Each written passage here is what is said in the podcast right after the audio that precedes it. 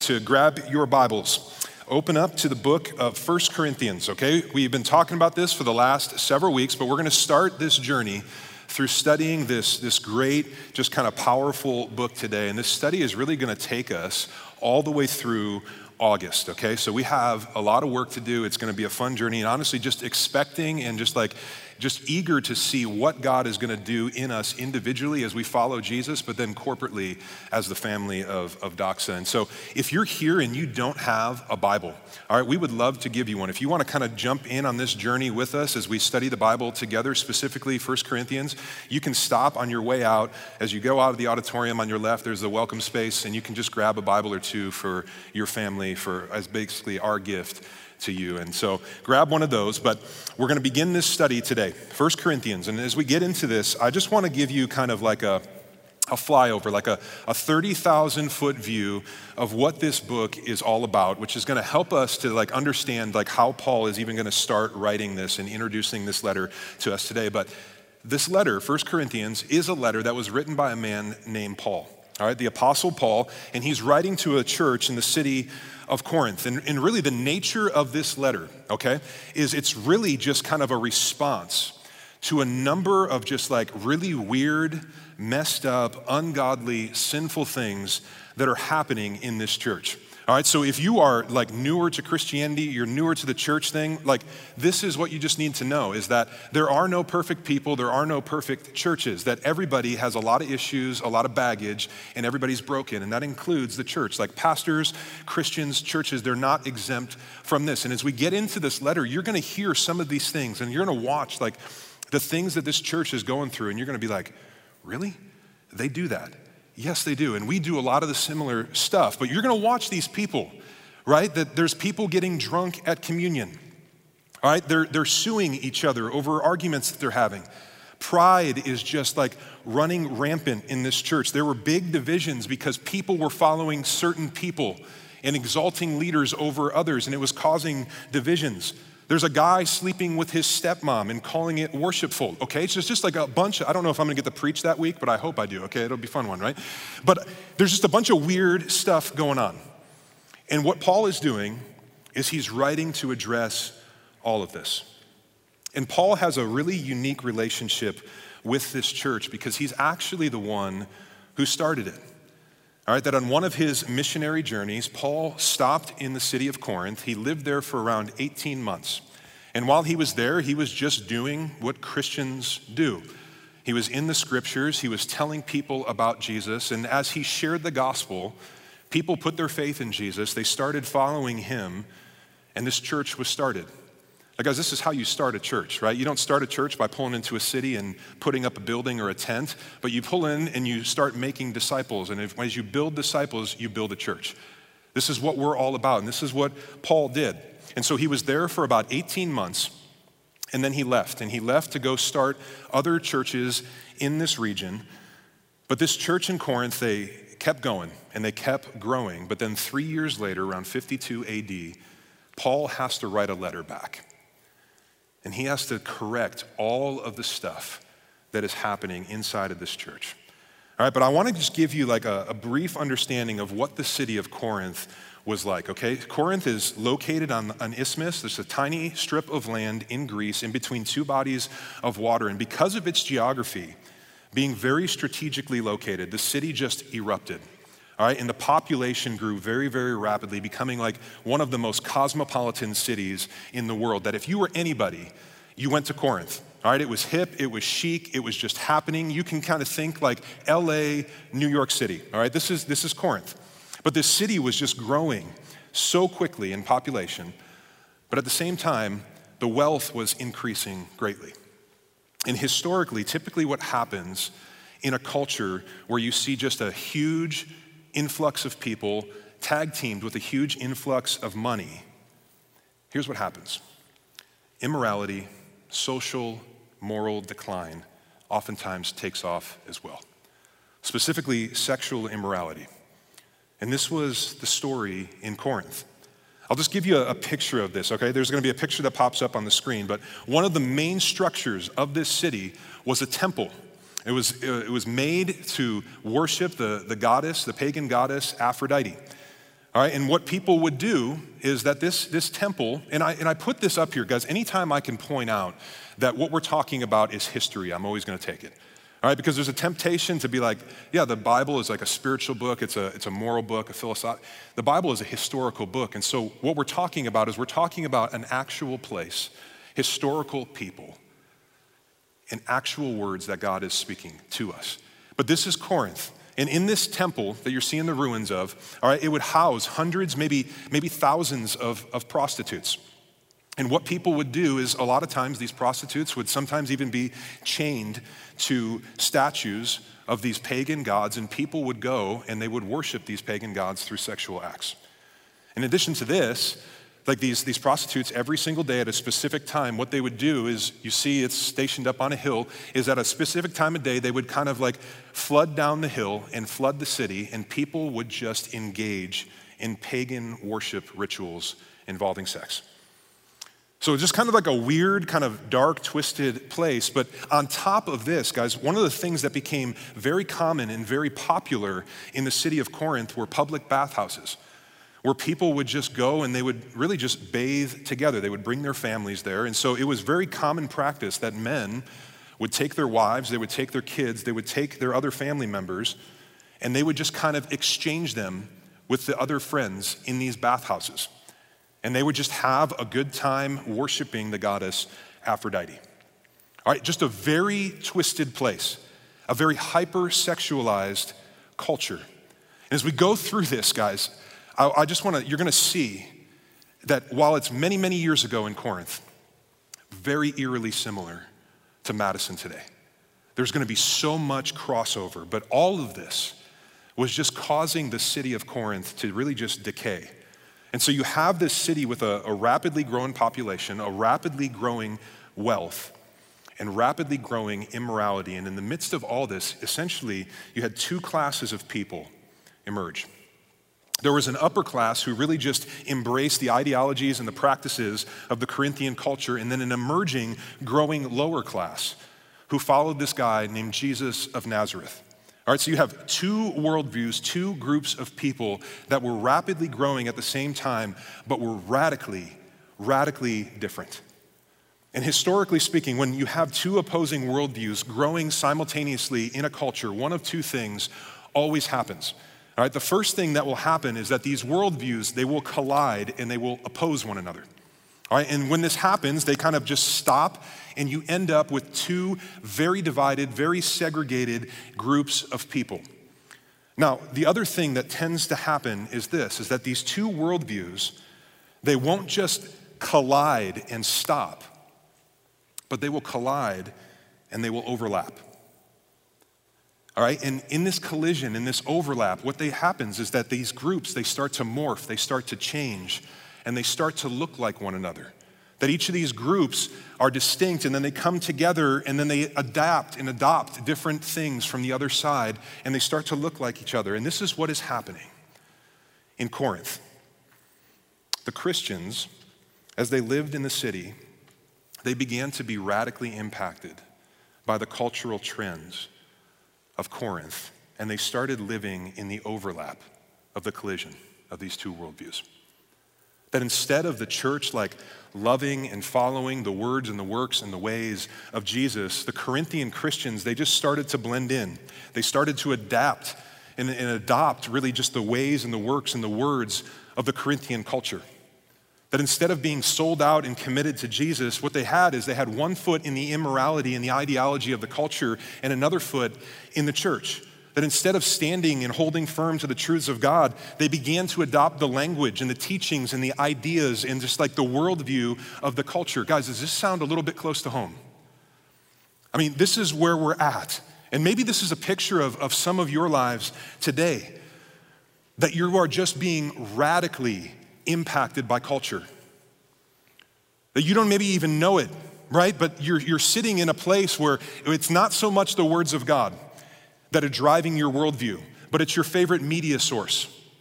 It's not so much the words of Jesus that you're hanging your life on and grabbing hold to, but it's your favorite fill in the blank.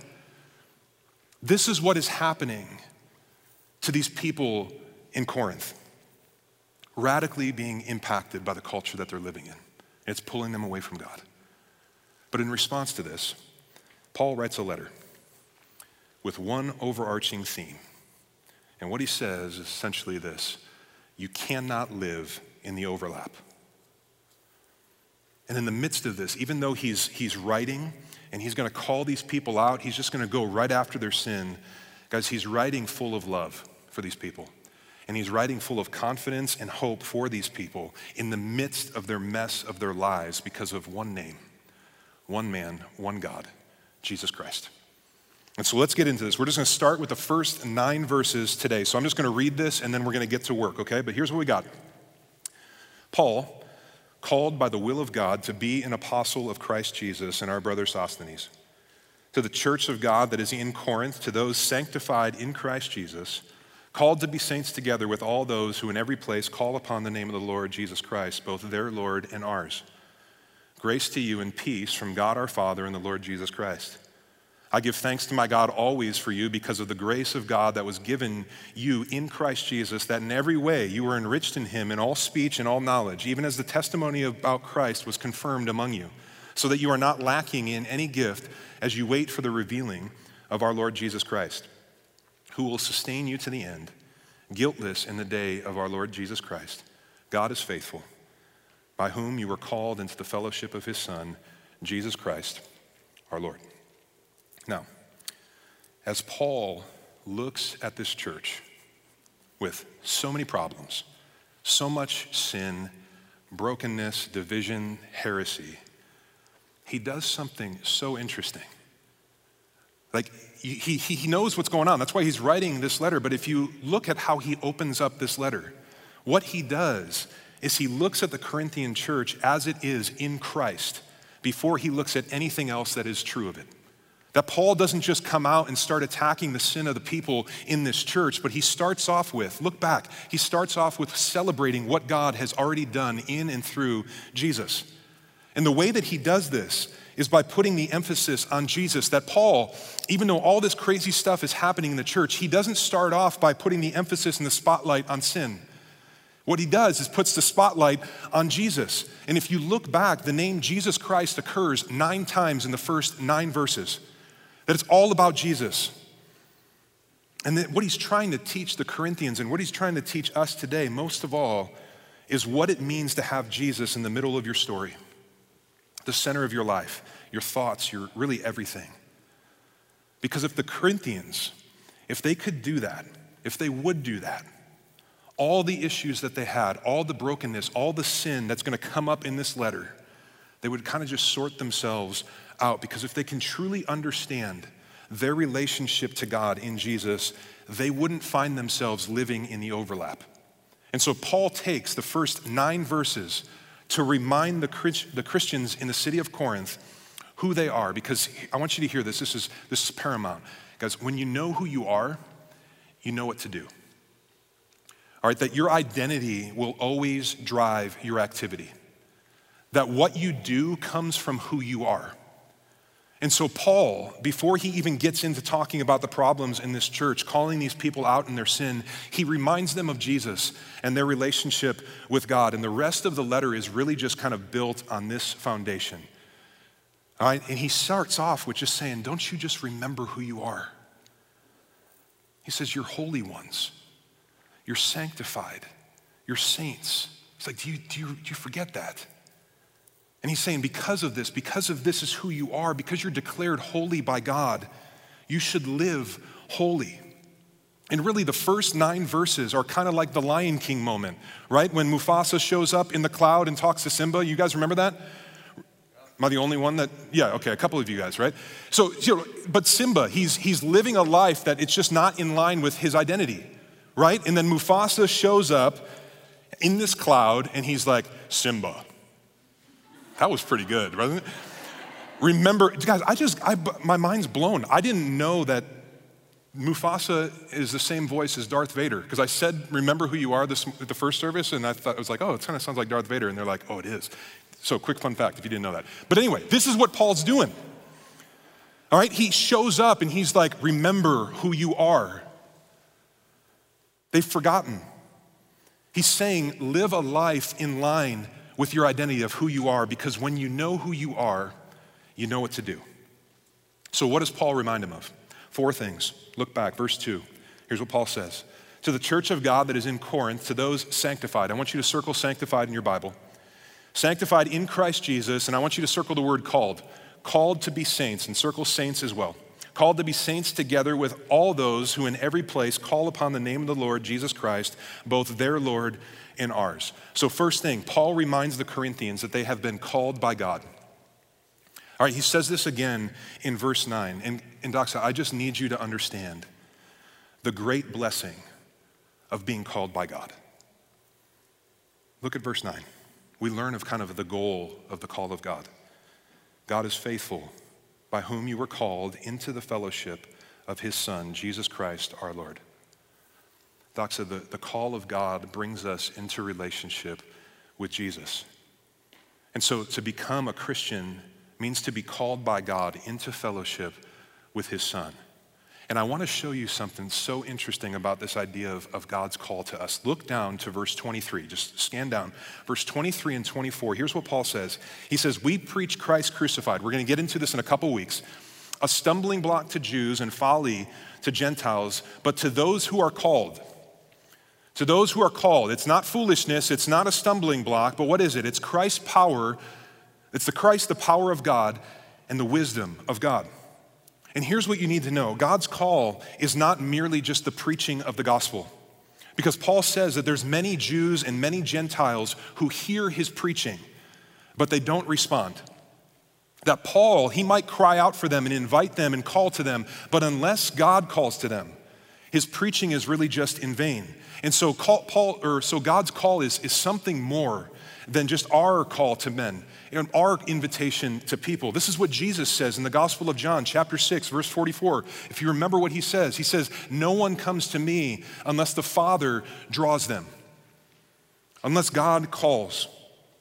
And what Paul says is that when God calls us, we stop being blind to the meaning of the cross.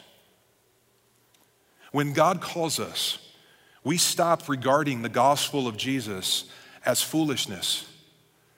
And we embrace it as the power of God to save. This is Paul in Romans 1:16 where he says, "I'm not ashamed of the gospel because it is the power of God to save." And maybe you've seen this in people's lives. Maybe this was your story. This is certainly my story. You know people that for the longest time they don't care anything about Jesus. They don't care anything about God. They certainly wouldn't come to a church. And then all of a sudden, something happens. The lights go on, and now they can articulate the gospel. They can tell you that Jesus came and he lived and he died for our sin, he rose for our justification, and I believe and follow Jesus.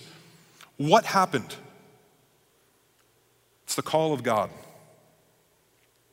That God's call awakens sinners from the sleep of death. And it does not merely invite people like man does, but it changes hearts. And so here's what I'll ask you, Doxa. Does this truth do anything for you? I mean, I just really need you to think about this. I'll speak to, for those of you in here that are Christians, let me just talk to you for a minute, okay? You understand the gospel. As Christians, you've received forgiveness of sin, you've received eternal life with God. Not because you figured it out not because you are smarter and more spiritual than the next person. The only reason that you have salvation and relationship with God is because God called out to you and He looked at you in the midst of your sin and He called you. Does that, does that make you feel anything? Does that like move you? It should. Doxa, this absolutely should. That God called you to open your eyes so you can see Jesus. Do you feel thankful? The Corinthians, they've totally forgotten this. They grew numb to this wonderful truth, and instead of being thankful and worshipful and living to honor the God who saved them, they became prideful and humanistic, and they just went their own way, forgetting about the God who called them, who loved them, who saved them. Now, for those of you, I'll speak to the other group in this room, for those of you who, who maybe you wouldn't consider yourself a Christian, First off, I'm glad, I love that you're here. One of my highest honors is to teach you the Bible. But let me ask you this question Do you understand why you're here? You're not here by chance. God, in His sovereignty, is calling you. That is why you're here. Because on your own, on our own, because of sin in all of our lives, we will not ever naturally lean in and want to follow God. We will not naturally have any type of spiritual thought of, like, you know what, I need to get to know God. I need to get into the Bible. I need to pursue this Jesus. On our own, we won't do that. But God is calling you. And He's bringing you to this place because He loves you. He wants to open up your eyes, He wants to save you. And his call is, is hopefully beginning to help you to understand your sin, to understand his cross, to understand that he is a savior. So that not that you can like examine it, but that you can experience it. God is, is calling people to himself. And it's not just a call to hear, but it's a call to experience. And so the question that I'd have to ask you if you would fall into that camp where you're like, I keep coming back, it's because God is calling you, He's bringing you to Himself. I'll ask you this is like, will you call on him? Verse 2, God's calling, but then he says to all those who call on the name of the Lord. This is their proper response. This is salvation. And when this happens, guys, when we are called and we come to Jesus in faith, here's what happens. The second thing that Paul reminds the Corinthians of, verse 2 again, it's this it's that they have been sanctified in Christ Jesus, called to be saints.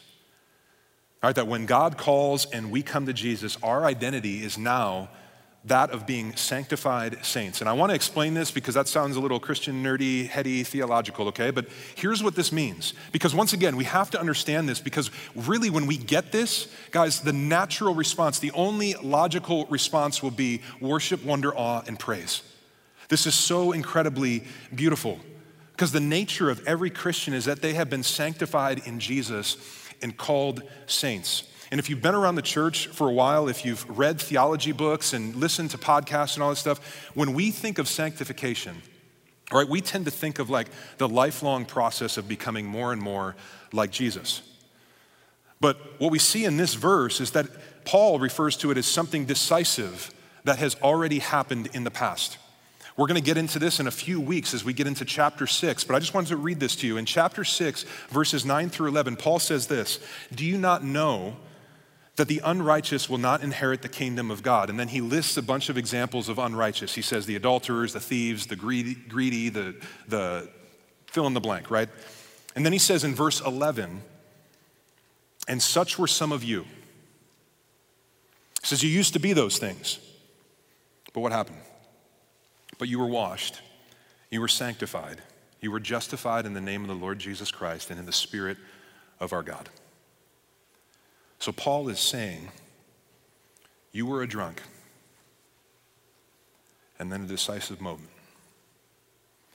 You were an adulterer, but then a decisive moment.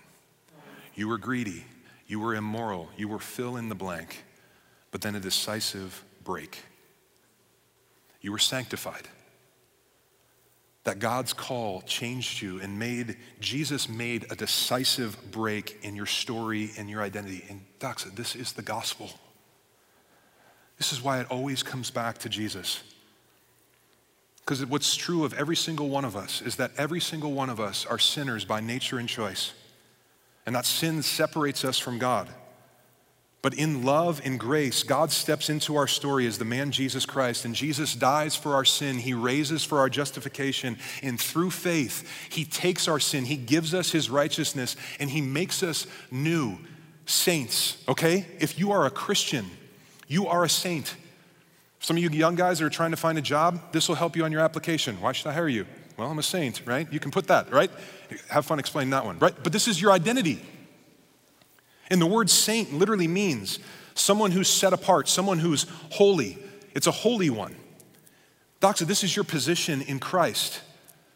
And so to be a saint is to be a holy one, meaning that you live like Jesus. You're set apart, you're holy, that you stop sinning and you start obeying. And this is massive because if you know the Bible in places like uh, Hebrews chapter 12, verse 14, it says that without holiness, no one will see God. And so holiness is a really big deal. But let me ask you this How is your holiness going? I mean, just think about your life, survey your life, just be honest with yourself. How's your holiness going? Like, are you growing in holiness? Are you starting to hate sin more and more and love Jesus more and more? Christians, like, do you see changes in your life? Like, as you think about your life, like, compare it from last year to this year. Like, is sin dying as your love for Jesus raises? Like where you where you have like these past desires and these past habits, and then suddenly like your desires are changing, and you want to go and you do different things. Like, is that happening for you? I was I was talking to a guy just the other day, and he just became a Christian, and he was addicted to pornography and substances, and I was just talking with him, and he's loving Jesus, trying to follow Jesus, just trying to figure it out. And I asked him, like, man, how's your how's life going? How's your walk with God? And he just said, man, I, I mean, good. He's like, I don't really get it, but I just have different desires now. Have any of you experienced that? I mean, I, I, that's, this is my story. Like, I, I met Jesus, and then for some reason, like, I just had different desires. This is the work of God producing holiness. The Corinthians did not want to be holy.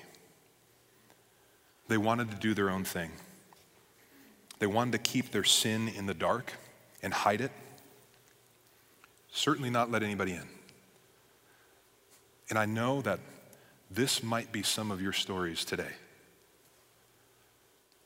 Like some of you, you, you don't want to get into any really close relationships here at Doxa because somebody will find your sin.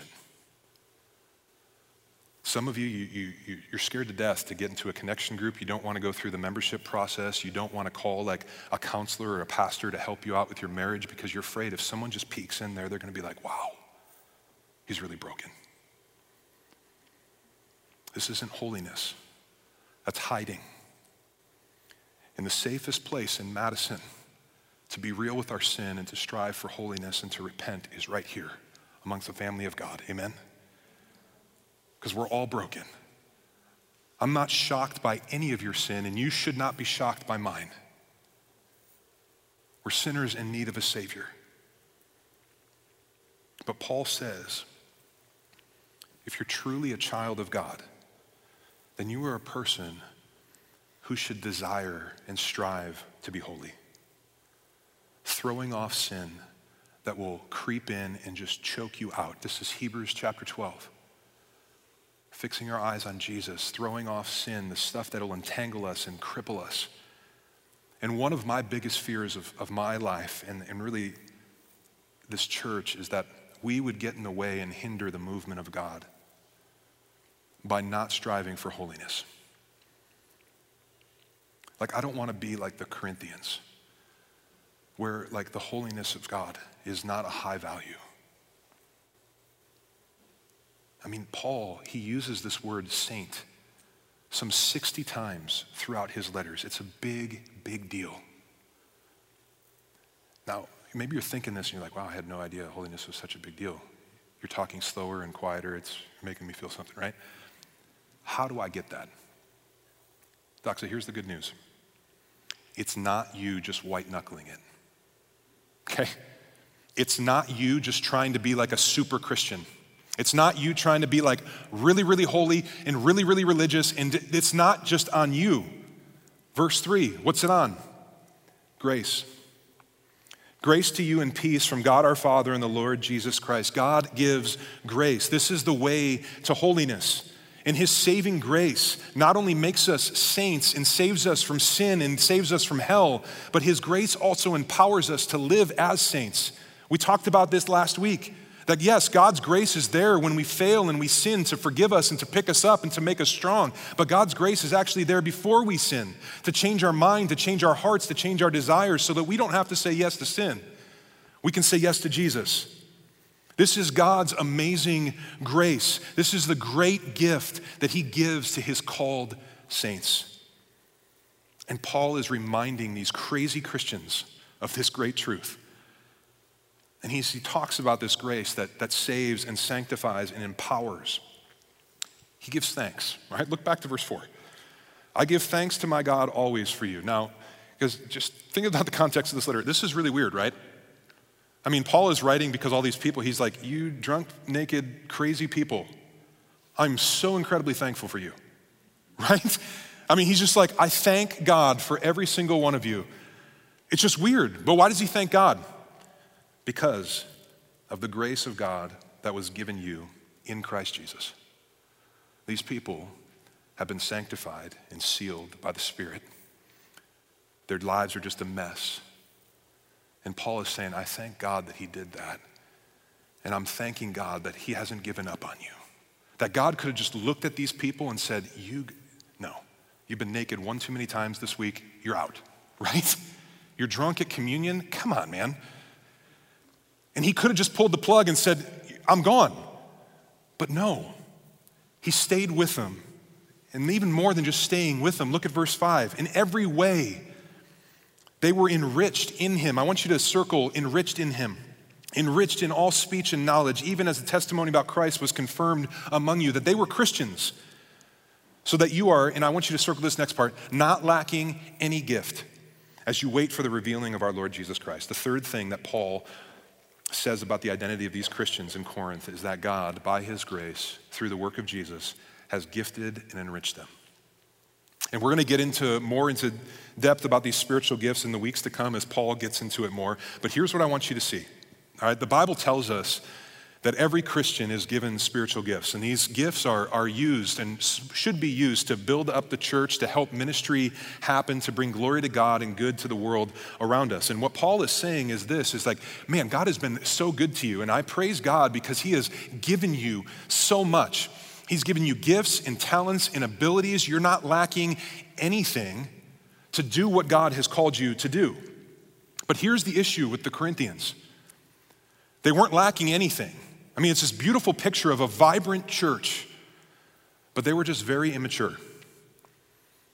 And they become very prideful and self centered that instead of living like Jesus and thanking God for blessing them with these spiritual gifts, they just really just started exalting these gifts. And they started exalting the people who had these gifts. And the attention went off of Jesus and onto these people and these gifts. And instead of using their gifts as God intends, they focused on themselves, not caring about others and so while they're not lacking anything, they're lacking maturity in love. That unlike the other churches, some of the other churches that Paul planted and started, like the church in Thessalonica or Thessalonica in, in, in Philippi, these the Corinthians didn't have the same level of maturity, the same moral character as these other ones. They were immature. And this is another good place for us to just pause for a moment and just have like a personal moment of reflection as you think about your walk with God. I want you just to ask yourself Am I maturing? Like, Christian, are you growing? Are, are, you repenting of sin? Are you reading your Bible? Are you praying? Like, is your life becoming more and more like Jesus's? Because this is the goal of your life. I mean, Paul, Romans 8:29, being conformed to the image of Jesus. And so ask yourself and talk about it this week in your connection group, even as it relates to this gifting. Like, are you, ask yourself, like, am I using the gifts and the abilities and the talents that God has given me to bless and to serve the church in our city? I mean, what has God gifted you with to use? If you look back to verse 1, Paul says, God called me to be an apostle. He's gifted Paul. And Paul says, I'm doing it. I'm running around everywhere. I'm doing, I'm being an apostle. I'm pouring my life out. And then he says that you have been gifted and called in a different way, but a unique way to live for God's glory and for the good of those around you. And so, what is the life that God has intended you to live here in Madison? Like, what's your part to play? What's your role? What has God gifted you in? To build the church and to bless our city. And guys, this is one of the big problems in the church today. Is that the church today is so oftentimes filled with spectators and consumers and not players and contributors. Doxa, we, we talk about this all the time. Like one of our core values is family. And we don't do that because we just like kids and grandmas, but we do this because it's the language of the Bible that we are the family of God. And this is how God intends the church, us as Doxa, to function. That we're a family. And when you think about your family, for a family to march forward and to thrive and to keep moving, everybody's got a role to play, right? Someone's mowing the grass, someone's changing the diapers, someone's cooking, someone's taking out the trash. Like we all come together as a family unit, doing something, contributing, and the family moves forward. Guys, this is how we are designed to live. That we're a family on a mission to bring glory to God and good to the city around us. This is why we're here. And the way that this family works is by the saints, Christian, you, using your gifts and actually contributing. And so, for those of you who are maybe you've, you've been around and you've been in the church, but you've never really done it, like this is not the way the family functions, right? If I just showed up at home and said, Lisa, I'm home, I'm ready to be served, and it better be really, really good, right? There's gonna be a salt shaker thrown across the kitchen, right? But some of us, we, we do that. We come to church and we have that posture I'm here, serve me, and I want it to be good. It's not the family of God we get involved and we use what God has given us. This was Jesus' posture. And he's not just our Savior, but he's our model. Now, just imagine these Christians in Corinth, what they're thinking as they're hearing this letter be read. Because, guys, this is what happened, right? Paul wrote this letter. All the Christians kind of came together like this. Someone got up on the stage and they just read the letter. I mean, they're probably thinking some pretty intense stuff. And maybe some of you are thinking this too. But they're hearing this and they're reminding, or they're reminded that they're, they're called by God. And they think, well, I haven't really cared about that. But I guess that's kind of a big deal. Like they're reminded that they have been sanctified and saved by Jesus, and they think, well, and I guess I forgot how great that is, but that's, that's big. They're reminded that, like, every ability and gift and talent that they have is to be used for God's glory and building the church and helping other people. And they just think, well, I'm just using all that stuff because I got to get money because I got to put a deck on my back, house, the back of my house. I got to get a new car. And as they're hearing this, they're likely feeling pretty convicted and bad about how they're living. And Paul hasn't even talked about their sin yet. He's just saying, here's what God has done for you.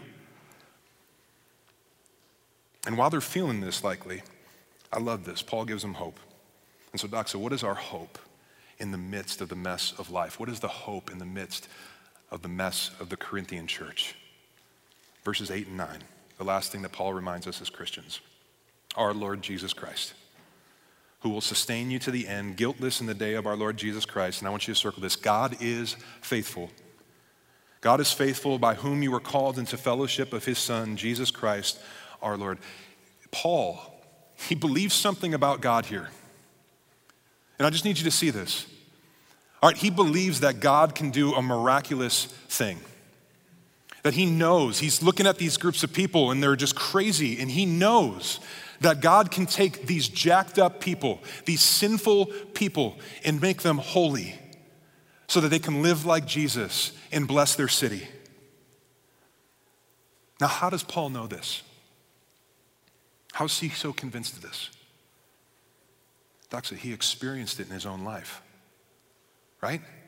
Remember when we were studying Acts? Paul was a terrible, terrible, terrible man. Like killing Christians, throwing them in jail. Really bad dude. Meets Jesus. Jesus does the miraculous, changes his life. And he's like, He's done it for me. I know that he can do it for you because I have the same posture and the same excitement and the same hope as Paul because this is my story. God just taking a jacked up dude and changing me. And I've seen him do it in my life, and I know that he can do it in yours. Doxa, I want you to see this. God has not given up on the Corinthians, and he doesn't give up on you. And so, even if you're looking at your life and surveying your life right now, and you are just like a hot mess, like totally sinful. You're stuck in sin, you're stuck in perversion, you're got your hand on your whatever it is. if you're not dead, God is not done. Amen? God is not giving up on the Corinthians and he's not giving up on any of us. He's a father and he loves us as his kids. You dads in here, you know how you feel about your kids, even when they're just like crazy, right? You're not like, yep, you're done, Titus. I know you're only four, but walk, go walk down the street, right? No. I put my arm around him and like, you're driving me nuts, dude, but I love you. And you help him and you love him. This is what God is doing for us. And that's the encouragement for Paul. God's not done with us. The Corinthians, they weren't faithful. And guys, we're not faithful. We sin, we mess up, we're prideful, we're broken. We make mistakes, we don't do what we should do, we do the stuff that we shouldn't do. But where's our hope? Jesus. Jesus is here and he's loving and he's giving grace and he's helping and he's challenging because he loves us. He's working on us to make us more like him. And these Corinthians, right, they're, they're just so fixated on everything else in life. Like they're thinking about making money. They're thinking about going out and getting hammered. They're just thinking about just having sex with as many people as they can. They're thinking about everything. And Paul says nine times, Jesus. It's like a dad grabbing the kids and he's just like, I need you to look at Jesus and love Jesus and follow Jesus and give your life to Jesus and serve Jesus. It's always going back to Jesus. And Paul says, if you would just look at him, Hebrews 12, look at him, fix your eyes on him, you will walk the straight path. You will honor God, you will love him. It's all Jesus. He's our help. He's the one that empowers us. He's the way and the truth and the life. And listen to this, Doxa, he's faithful. And so think about your life. I mean, has God been faithful to you? Guys, you need to think about this. God has been so incredibly faithful to every single one of us, no matter how broken our stories are. There's always a, an element of the faithfulness of God. Has God been faithful to our church? I mean, guys, come on. It's been amazing. We, in the midst of 2020, where all the division and ha- stuff is happening, He has been so faithful to keep our church unified and together. In the midst of just the pandemic, as we wouldn't have a place, but all of a sudden, like the faithfulness of God shows up and we have a building to meet in and gather and worship and be in community together. God has been so incredibly faithful. He's brought people to lead and to serve, so much so that we have a bunch of kids back there that are being taught the Bible and discipled by people who love Jesus and love that. Like we have so many blessings. God's blessing has been all over our church, all over all of our lives. He's faithful. He's faithful. And here's what I'll leave you with it's a question. While He's faithful, the question that you have to ask is Will I be faithful to God? Will I be faithful to God? I'm going to pray. I'm going to give you some time as the band comes up here, and we're going to sing and respond and do what you need to do. Go before God, repent of your sin, ask Him for His empowering grace, come to Jesus, become a Christian. Let Him be your Father, let Him be your Savior. Whatever you need to do, do that now. I'm going to pray. God, thank you. Thank you for your faithfulness. Thank you for your grace. God, even when I think about your faithfulness, I, I think of just me, just for years, running so far and so hard in the opposite direction of, of you. And your faithfulness, your, your love, didn't give up on me, but you called. You called me, you opened my eyes so that I could see Jesus, and you saved my life, literally. And so, God, I, I pray that you would just continue to help us to be the church that you've created us to be. Help us to be saints, like the family of God, holy, set apart, living and loving like Jesus. So we, we love you, God. And would you just help us to just encounter your love as we sing these songs back to you? And I pray that you would just show your love in a really real way. That if there's somebody in here that's doubting that, that's questioning that, that haven't received that, that they would leave here different. They would leave here a saint. So thank you for being so faithful. I pray this in Jesus' name.